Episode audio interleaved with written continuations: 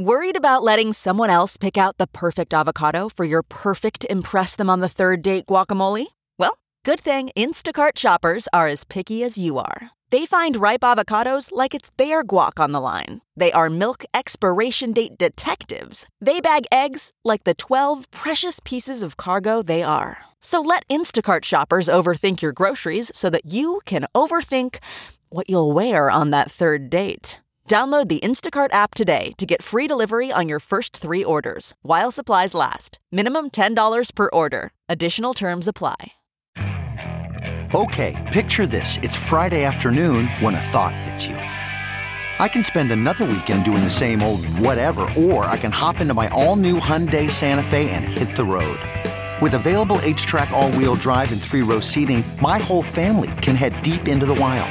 Conquer the weekend in the all new Hyundai Santa Fe. Visit HyundaiUSA.com or call 562 for more details. Hyundai, there's joy in every journey.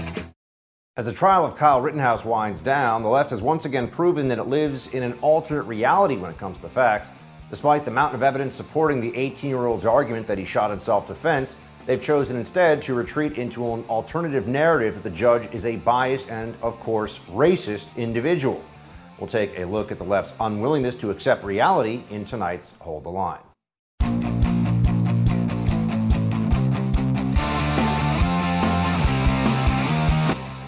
Welcome to Hold the Line. I'm Buck Sexton. It has been a strong week for the Rittenhouse defense. That much is clear. They have video on their side. They have Kyle Rittenhouse, in what was a surprise to many, taking the stand in his own defense.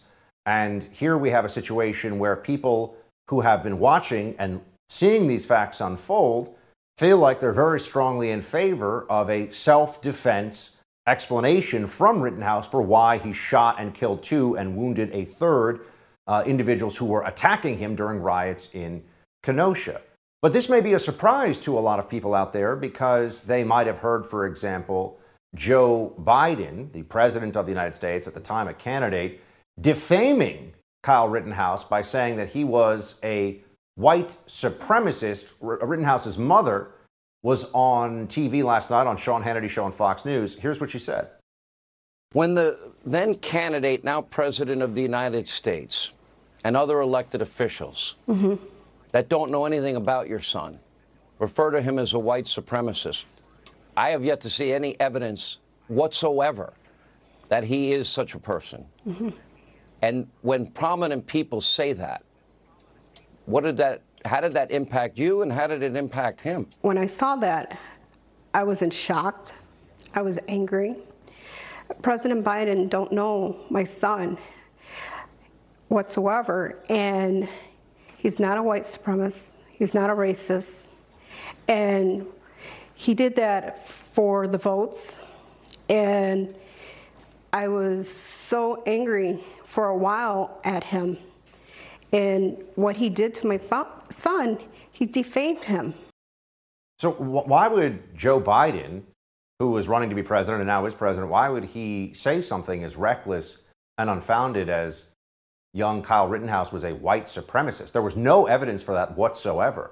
Oh, is it just because he went against the narrative that he was willing to defend a community in the face of BLM riots that we should note included a lot of rioters from all different backgrounds and ethnicities. And there were a lot of folks who were taking part in the destruction of Kenosha, Wisconsin, from outside of even Wisconsin as a state. So, what, what makes anyone think that this is an issue of white supremacy? Well, you see, the left is losing on the facts.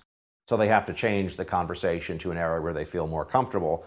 And what happens when the left loses on the facts? They say, oh, everything is racist. That's what it turns into. Uh, oh, and now also the judge is the problem, you see. The judge in this case is somebody who we shouldn't trust because he has been terse at various times with the prosecution. Here is uh, CNN's own Don Lemon explaining that, you know, the judge means that this trial should be a mistrial. He's ridiculous. His antics are absolutely ridiculous.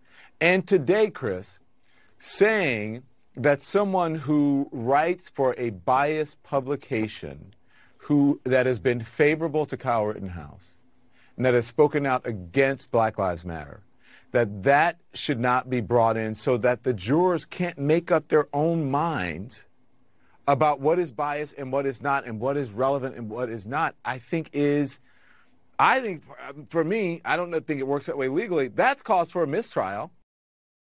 That's cause for a mistrial, apparently. Yeah, not so much. But anyway, this is what happens. We have Don Lemon weighing in on a trial where what are they going to tell the audience? That the video evidence very clearly shows that Kyle Rittenhouse was defending himself? Here's uh, another legal analyst on MSNBC, Elie Mystal, telling everybody that this is what I was referring to before, actually, or well, this, this notion. The judge is biased and racist and all that stuff. Here you go.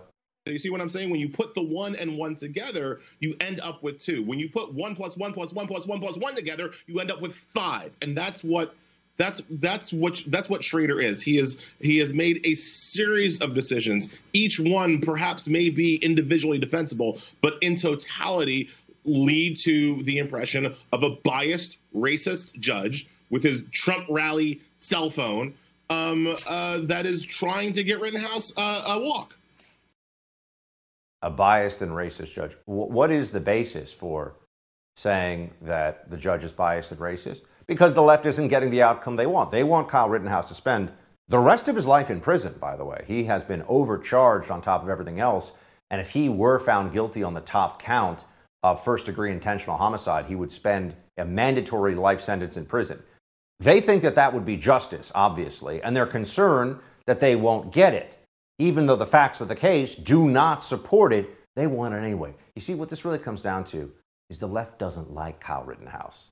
They don't like this young white guy who took an AR 15 and went into a community and said, I'm going to stand with people against riots, riots that fell under the banner of BLM. They don't like him.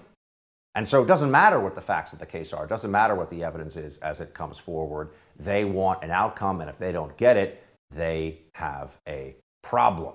They have a problem that they're going to now address by telling everybody that it's about racism. That's what they're going to say. It's starting to feel like this uh, Democrat apparatus doesn't really live in reality. I mean, you have the Biden administration, for example, still trying to tell everybody. So on the one hand, the, the, all the evidence this week in the Kyle Rittenhouse trial doesn't matter. They still want him to be guilty. They just they can't process the fact that this guy clearly was defending himself against people attacking him. Doesn't matter why he was there. Doesn't matter that they don't like guns. He was defending himself. They don't care. And we're supposed to ignore that. And then also now you have the Biden White House trying to tell everybody that inflation is still going to be transitory. I mean, are we living in the same on the same planet? You have to ask. You wonder these days. Watch.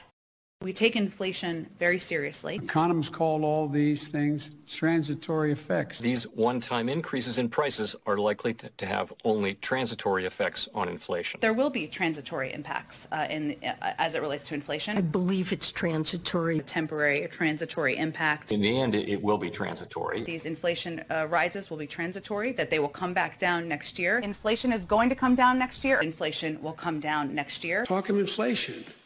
The overwhelming consensus is going to pop up a little bit and then go back down. People fully expect this inflation to be uh, t- uh, temporary. There's nobody suggesting there's unchecked inflation on the way.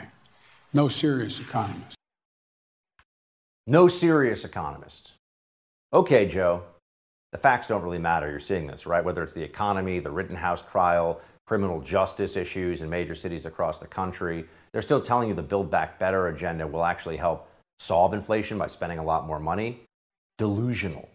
Delusional Democrats all over the place. We'll have more on the Rittenhouse trial with the First TV's Rob Smith when we come back. But first, I want to talk to you about protecting your most important asset. If you don't own a home, you have nothing to fear from home title theft. But if you own a home like me, and you don't guard it with home title lock, you're inviting home title theft, one of the fastest growing crimes out there. Here's how it works cyber thieves around the world know our home values are sky high, and that makes us a target. The crime is scary simple. A cyber thief simply forges your name on a property sale form and refiles it. Now he's on the deed to your home and you have no idea you're a victim. Then he takes out loans on your home and vanishes, leaving you to prove to the police you didn't commit bank fraud. Home Title Lock puts a virtual barrier around your home's title. The instant they detect tampering, they help shut it down.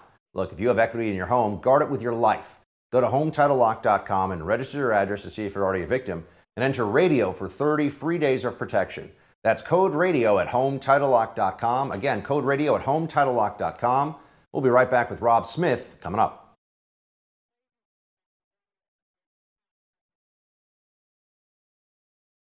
This week, the media and the Democrats quickly realized they were wrong about Kyle Rittenhouse. Turns out he wasn't the white supremacist looking to kill Kenosha rioters, and that alone is destroying their narrative. So it's time to start pointing the fingers elsewhere. Why not race bait? This is a tweet from the blue check rhino Joe Walsh. For the facts and the law, he probably acted in self defense, and the facts and the law are, are what should matter. But this should matter too. Ahmaud Arbery was killed that day in Georgia because he was black. Kyle Rittenhouse survived that night in Wisconsin because he was white. Uh, what does one, what these trials have to do with the other exactly? The left is obviously having a tough time this week, so they're changing the subject. Joining me now is Rob Smith, host of the podcast Rob Smith is problem, uh, Problematic. Rob, good to see you. Good to see you, Buck. So, Rob, what am, what am I missing here? It seems that all of a sudden the facts of the case aren't what the left want them to be in the Kyle Rittenhouse trial. Thankfully, there's video too, so it's really hard for them to yeah. lie about it. So now we're supposed to think of altern- alternative narratives and other events. Yeah, what I'm really trying to figure out with this whole Kyle Rittenhouse thing is how did one young white man killing two other white men all of a sudden become um, some yet another referendum on race in America? This is what I'm really having a hard time figure figuring out. Um, and, and, you know, if you look at the conversation that's being going that that is happening, oh, if Kyle Rittenhouse was black, uh, Ahmaud Arbery this, Ahmaud, they're, they're, they're kind of like scrambling to bring other things in from different narratives into what is going on in this trial. And another thing that's going on today too, um, I, you know, Don Lemon's trending all over Twitter because he was talking about, you know, vigilantism is not what we do in America, and this is about white men trying to protect their property and what they think they own. And the thing about this is, is that if you're not a brain dead liberal moron and you were looking to other sources from the mainstream media, which literally were reporting in front of a burning building and telling you that these things are peaceful protests, you would see people of all colors all over social media that were armed, that were carrying, that were protecting their homes, their businesses, their families. I saw with my own two eyes plenty of black men with guns that were walking around protecting their property in the midst of all of these BLM riots. But at the same time, like I said, the the left and the mainstream media wants to ignore these things that are not convenient to their narrative because in their minds African Americans must always be perpetual victims. Mind you, to them, the second amendment is only for white men, it's not for us. Um, so there's just this whole victimhood narrative. It really, Buck, when we go into moments like this as a country, it drives me completely insane because there is always just this lack of agency that is given uh, to black people from these leftist mainstream media narratives. It's like we're never in control of our own life. The Second Amendment is not for us. We are not gun carriers. Well, like we are not trying to protect any of our property from the BLM hordes. It drives me absolutely up the wall. Here is uh, Zerlina Maxwell over at uh, NBC comparing two cases here, Kyle Rittenhouse and Ahmaud Arbery. I wanted you to react to it, Rob if you think about it, the cases of Kyle Rittenhouse and the men who killed Ahmaud Arbery aren't really that different. Both of these cases involved men who inserted themselves into situations that didn't have to do anything, that they didn't have anything to do with, and they killed people in the process. Too often, it seems like men feel the need to perform their masculinity by doing and saying violent things. For some men, violence seems like a go to. I mean, so that's the streaming service of NBC, Peacock News.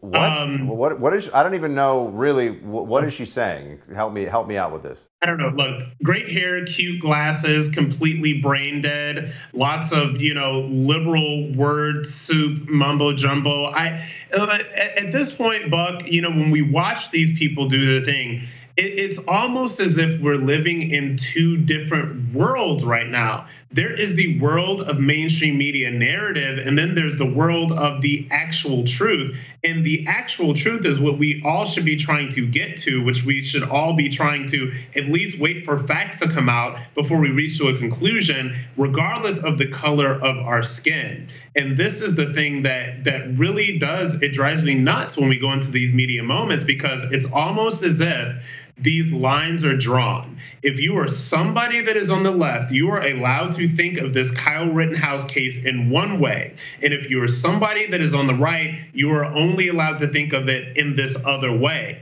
there's lots of shades of gray here. And what I hate is the rush to define this narrative um, by, honestly, by the left mainly, um, but also by the right. I, I just wish that we could all just speak logically about what is going on here and just operate in facts. Like, I don't want to hear from anybody on the right about what a good kid Kyle Rittenhouse is. Who knows what a good kid is? Like, who who knows? I don't want to hear from the left about the fact that he's a white supremacist or, you know, he's some sort of, um, I don't know, racist race warrior that, that went to Kenosha to kill people just because he's white.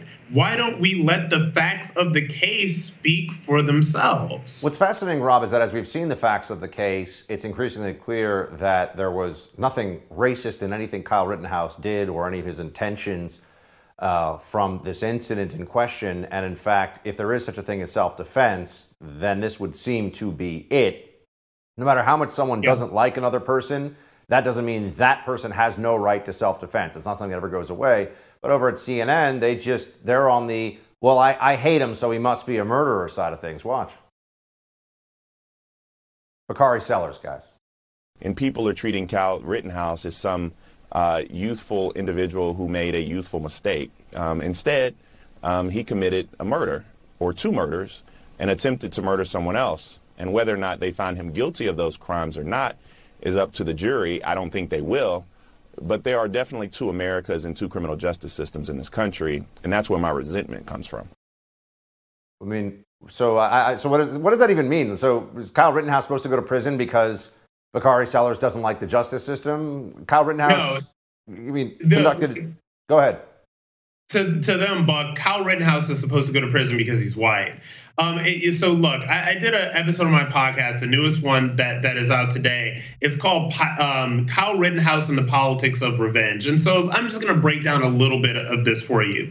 There are a lot of people on the left that are rightfully angry at the sort of disproportionate impact this criminal justice system has had on young black men over the years. We all know that that is a fact. This is now a bipartisan thing. You had um, the First Step Act for criminal justice reform passed under the Trump administration. Republicans and Democrats have both come together about this. So now what they're trying to say is that Kyle Rittenhouse or any other white man that you know we'll be talking about in the next couple of years that's in a similar situation now has to become the sacrificial lamb purely because he is white and in this um, position. He is the sacrificial lamb, and that is supposed to make up for the tens of thousands of black men that were unfairly treated by the criminal justice system. I call it the the politics of revenge. I think it's immoral. I think it's wrong. But this is something that you're seeing a lot from the left right now.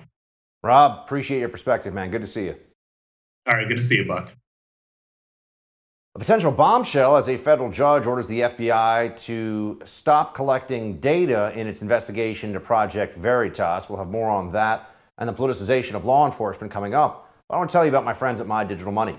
Crypto markets hot right now. It seems like everybody wants to get in on the action, but there are a lot of currencies to choose from. Bitcoin, Ethereum. Where do you get started? That's where My Digital Money comes in. It's an easy to use self-trading crypto IRA platform with concierge level customer service. It's one of the few US based crypto companies that will answer your phone call and help you get started.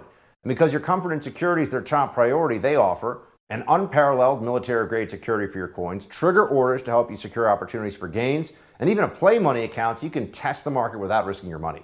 Look, the, the crypto market's heating up. This is an exciting time to get into it. You need to check it out today at mydigitalmoney.com. That's mydigitalmoney.com, and we'll be right back with more. Hold the line.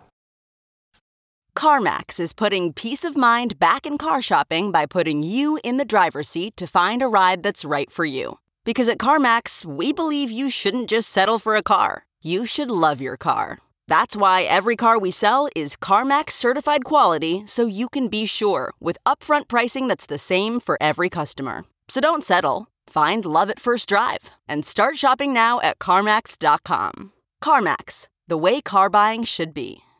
Welcome to Fail Better, David Duchovny's new podcast with Lemonada Media. On Fail Better, David, who has experienced both low and high profile failures throughout his life, explores the vast world of failure, how it holds us back, propels us forward, and ultimately shapes our lives. Each week, he'll chat with guests like Ben Stiller, Bette Midler, and more about how our perceived failures have actually been our biggest catalysts for growth, revelation, and even healing. Through these conversations, he hopes listeners can learn how to embrace the opportunity of failure and fail better together. Fail Better is out now wherever you get your podcasts. By making this statement, I am putting myself at great risk because on November 4th, Project Veritas came under attack. I woke to the news that apartments and homes of Project Veritas journalists, or former journalists, had been raided by FBI agents. It appears the Southern District of New York now has journalists in their sights for the supposed crime of doing their jobs lawfully and honestly, or at least this journalist. That was Project Veritas' founder, James O'Keefe, just hours after a pre dawn raid on the homes of several Project Veritas journalists, supposedly as part of a federal probe looking into the missing diary of the president's daughter, Ashley Biden. O'Keefe was then asked by the Department of Justice to remain silent about the investigation. Watch. They don't want me to defend myself and immediately tried to silence me. That's why the cover letter to the grand jury subpoena we received contains this language. Quote, the government hereby requests that you voluntarily refrain from disclosing the existence of the subpoena to any third party. While you are under no obligation to comply with our request, we are requesting you not to make any disclosure in order to preserve the confidentiality of the investigation and because the disclosure of the existence of this investigation might interfere with and impede the investigation. Unquote.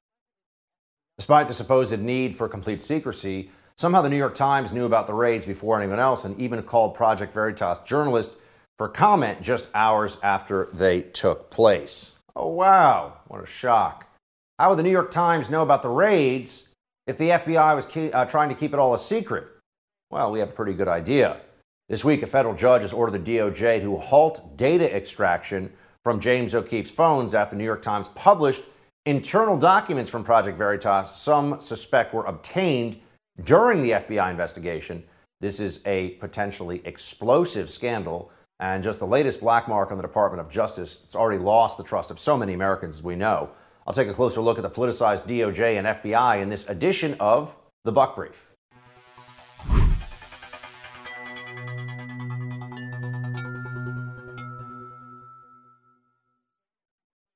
So, why is it that the DOJ keeps on doing things that you would expect it to do if it were acting at the behest of left wing activists? We know that the left hates James O'Keefe and Project Veritas, for example. And so, all the very strange behaviors around this FBI raid and the New York Times having access to this information makes it all feel like a coordinated hit, not just from the journo perspective but from inside the very mechanism of the federal Justice Department itself. What exactly is going on here? Plus, as we all know, recently we had the Attorney General Merrick Garland put out a letter that referred to a need to bring law enforcement together to try to deal with the rising threat of parents who are upset about the teaching of critical race theory in schools. What the heck was that all about? Why would Attorney General Merrick Garland seemingly threaten people for expressing their First Amendment rights and pretend as though they are some kind of insurrectionist, terrorist mom rebellion. Well, here's another Fox News headline. The NSBA coordinated with the White House and the DOJ before that notorious domestic terrorist letters email. Essentially, this, this uh, activist group uh, of teachers' unions came together and decided that they were going to push the White House and the DOJ to put out this letter because you see, the teachers' unions and the whole education apparatus is a province of the left. They don't want anyone challenging that. Democrat politicians rely on the donations from teachers' unions and the political muscle, the actual vote machinery uh, of these unions to get them elected. So the moment you start to mess with that, the Democrats react with swiftness and ferocity. But here's this qu- quote from that Fox News piece about the coordination between the National School Board Association. Newly released internal documents uh, show the NSBA coordinated with the White House and the Department of Justice before sending President Biden the notorious letter that compared concerned parents to domestic terrorists. Emails provided to Fox News show that NSBA had coordinated with the White House for weeks beforehand. So the White House was essentially using the DOJ as the thug enforcement arm of the teachers uh, or the National School Board Association. Same idea. This is the it's not really a teachers union. It's an association of the various school boards out there. Uh, it's an activist group.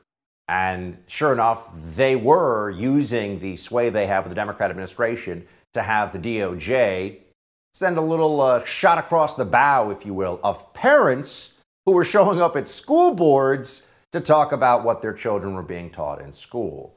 Um, let's also remember that last month, Merrick Garland actually said the NSBA letter was relevant in the DOJ probe.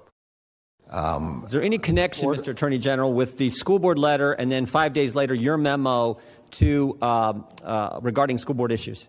Obviously, the letter, which uh, was public and asked for assistance from the Justice Department, was brought to our attention, and it's a relevant factor in. A relevant factor, huh? You're noticing here a, a pattern, right? James O'Keefe and Project Veritas are an opponent of the left. The FBI goes after them. Concerned parents showing up at school board meetings, pointing out what a bunch of slovenly bureaucratic messes uh, run these various school boards and uh, the teachers' unions and just all the dissatisfaction with the public education establishment during COVID and with CRT, all of it. They're an enemy of the left too. They get a little shot across the bow from the DOJ. Oh, and then there, of course, there's the dossier and the recent information about that. Another time where the DOJ was weaponized for the purpose of politics.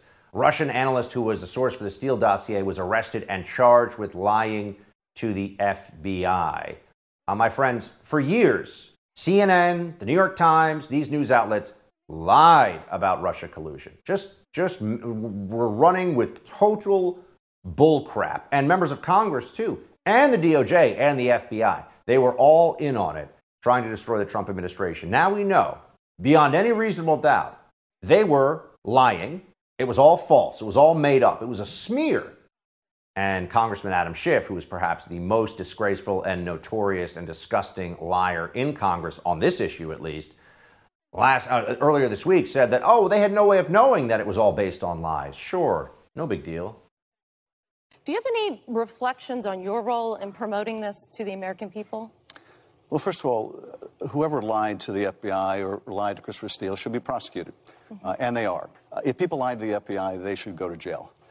Um, but at the beginning of the Russia investigation, I said that any allegations should be investigated. We couldn't have known, for example, people were lying to Christopher Steele. So it was proper to investigate them. Uh, okay. Yeah, they were all acting in good faith, and the DOJ wasn't weaponized or anything like that. Uh, no, that's actually total crap. Here's just a quick reminder flashback to June of 2020. Attorney General Barr said the FBI knew the dossier was absurd by March of 2017, but they kept going anyway. I wonder why. Again, I don't want to get into the details because those are the kinds of things we're looking at, but but uh, uh, that the, the, that whole vignette is laid out to some extent in the IG's report that in January 2017 and in March 2017, they talked to the primary subsource, who was the sole conduit for this information that made up the dossier. And as I've said, the dossier pretty much collapsed at that point, and yet it, it continued to use it as a basis for uh, pursuing this counterintelligence investigation. It was all a lie, friends. The DOJ was weaponized against Trump, and that was what it was all about.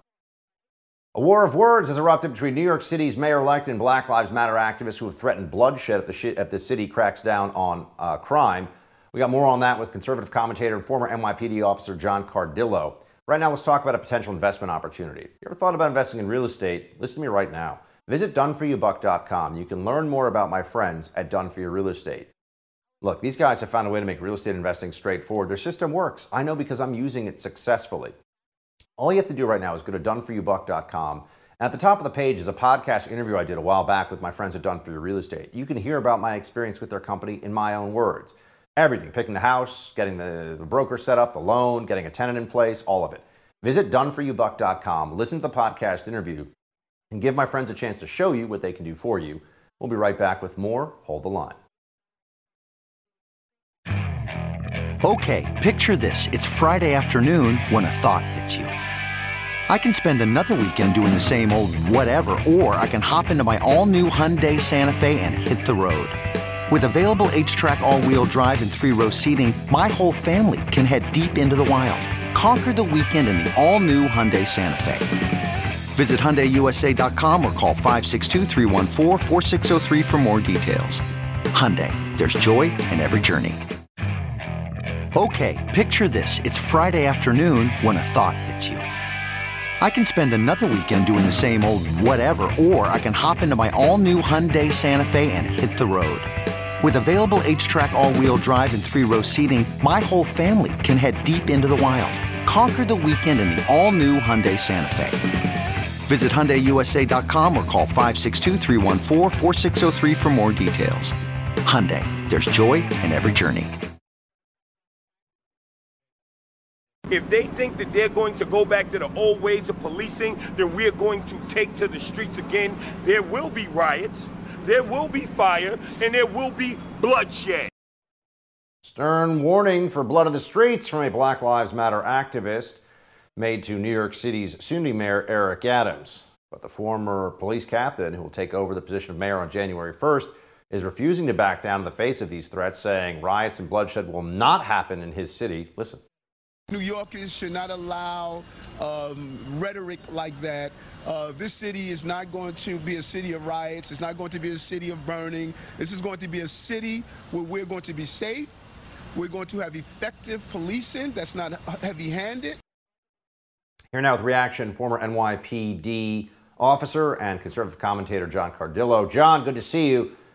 First off, I mean, the BLM leader is pretty outrageous straight up saying we're going to take to the streets and burn stuff down if you try more effective policing? Yeah, I think it was. I have to tell you, I never thought I'd come on your show and give a Democrat credit, Buck. But uh, Adams actually made some pretty good calls in that meeting. What really set the BLM activists off was Eric Adams' proposal, pretty much guarantee, to bring back the anti crime units, the street crime units. These in the NYPD are plainclothes units whose sole mission is really to interdict illegal firearms and secondary mission, I would say the one and the 1A are robberies in progress, which typically are the wellspring of all other crimes. You close homicides, you close burglaries, rapes. And it was a very effective policing strategy. Bill, Bill de Blasio did away with it. He got rid of the plainclothes units, and crime just skyrocketed. It's continuing to skyrocket. I think Adams understands that you can't have commerce without uh, without safe streets, without a criminal justice uh, proactivity. He's doing what he needs to do to reverse the de Blasio policies. He's not a stupid guy. Adams is a sharp guy. And the BLM activists are beside themselves because for eight years they got whatever they wanted from the de Blasio administration. So, do you think Eric Adams is, so to speak, the real deal here in terms of at least trying to clean up the city and, and get rid of the surge in crime that's been gone. I mean, uh, it seems like John every day, you know, in the newspaper, there's another just horrible, violent crime story. There was just a, a rape right in one of the most well-traveled areas of Central Park, the most famous park in New York City, one of the most famous in the world. At 7:30 on a weekday morning, uh, there have been assaults all over the city in the last few days of, of really.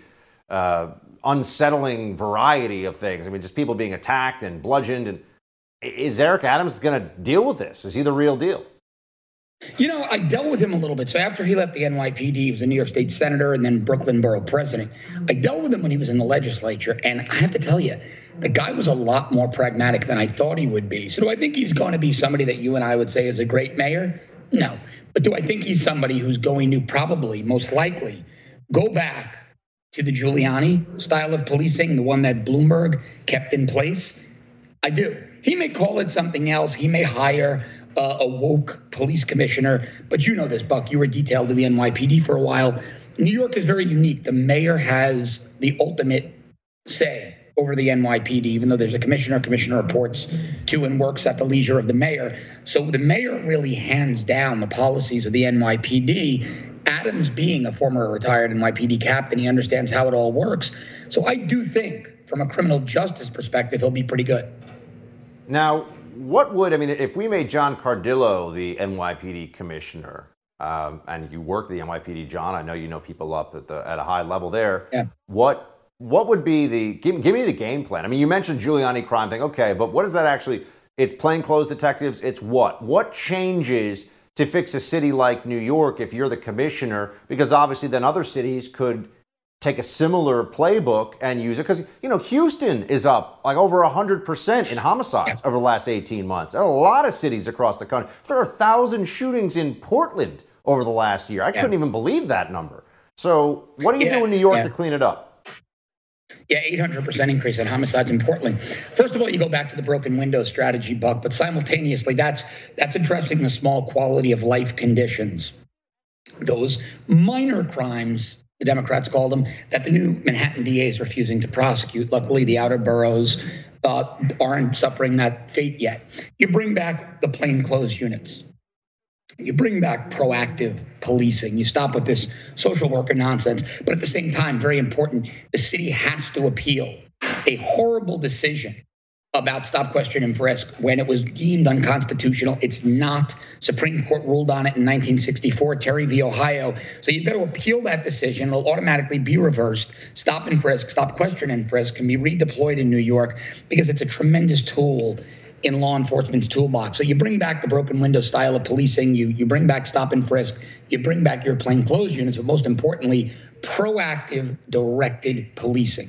Find out where the crime is, saturate the area. And that's uh, in, specifically with the plainclothes unit, the anti-crime unit that is at issue here, the hundreds and hundreds of officers that De Blasio sidelined as some kind of a, a payoff of sorts, political payoff to the BLM movement and the anti-cop activists. Why are those units so important, and what do they do? Really, they have one mission. They don't answer radio calls. They don't go to the scene of a car accident or a past burglary. They exist to roam around and through their training and experience day after day look for the illegal guns look for the robberies look for the suspects uh, of whom they have descriptions. And all they do is focus on those conditions and they're highly effective because they're not taken out of rotation with a radio call to uh, an alarm going off that's a false alarm or like i said a past burglary or a break-in of a vehicle. They, they're focused they're mission focused on looking for crimes in progress or trying to prevent crimes by, by seeking out people that shouldn't be where they are. I mean, and John, just so everyone could hear it from you, I'm sure there's some ideas that come to mind, but why would, given that they're looking at more serious crimes, right? It's one thing if people want to complain that cops are writing too many tickets or something. This unit Right. is trying to stop people from getting shot and old ladies from being bludgeoned on their way, you know, to the bus stop every day. Why would activists oppose that kind of a unit? Because they're effective. And let's face it, BLM exists for one reason. BLM, in my opinion, wants to decriminalize all crime. That's what they exist to do. They're anarchists. They want to destabilize the United States of America alongside Antifa. This is not about Black Lives Mattering, et cetera, because quite frankly, the areas that are most affected by the violent crime uprising, the, the uptick in violent crimes, are the black areas. The victims are black Americans here. They're not white Americans in affluent neighborhoods. John, I'm hoping that Eric Adams is the real deal, and we can clean up this, uh, clean up New York City, and that other cities will see it as what they could do as well, because we got a crime problem in this country. John, great to see you, man. Thanks for being with us. Thanks, Buck. Joe Rogan takes another shot at leftist lunacy, this time slamming Colin Kaepernick for his absurd comparison of the NFL to slavery. We'll bring that to you coming up in quick hits. But I want to tell you about my digital money. Crypto is heating up, right? Bitcoin, Ethereum, a lot of digital tokens out there. How do you get started? That's where my digital money comes in. It's an easy to use, self trading crypto IRA platform with incredible customer service. It's one of the few US based crypto companies that'll answer your phone call and help you get started. Because your comfort and security is their top priority, they offer an unparalleled military grade security for your coins And when you call them and you need some customer service, they'll actually answer the phone and help you out. When it comes to your money, you deserve a team of dedicated professionals who have your back and speak to you honestly. That's what you'll uh, get with My Digital Money. Go to mydigitalmoney.com. That's mydigitalmoney.com, and we'll be right back with Quick Hits.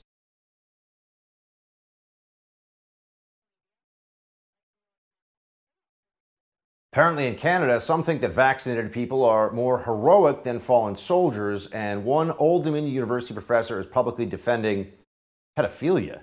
Oh my God. Time for quick hits. First off, we've got Old Dominion University has a professor here who's trying to normalize a term that I have just learned uh, today with this news story minor attracted persons, he's saying. It's less stigmatizing than words like pedophile here is this professor making the case.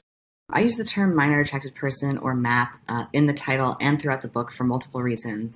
Um, first of all, because I think it's important to use terminology for groups that members of that group want others to use for them. They've advocated for it primarily because it's less stigmatizing than other terms like pedophile.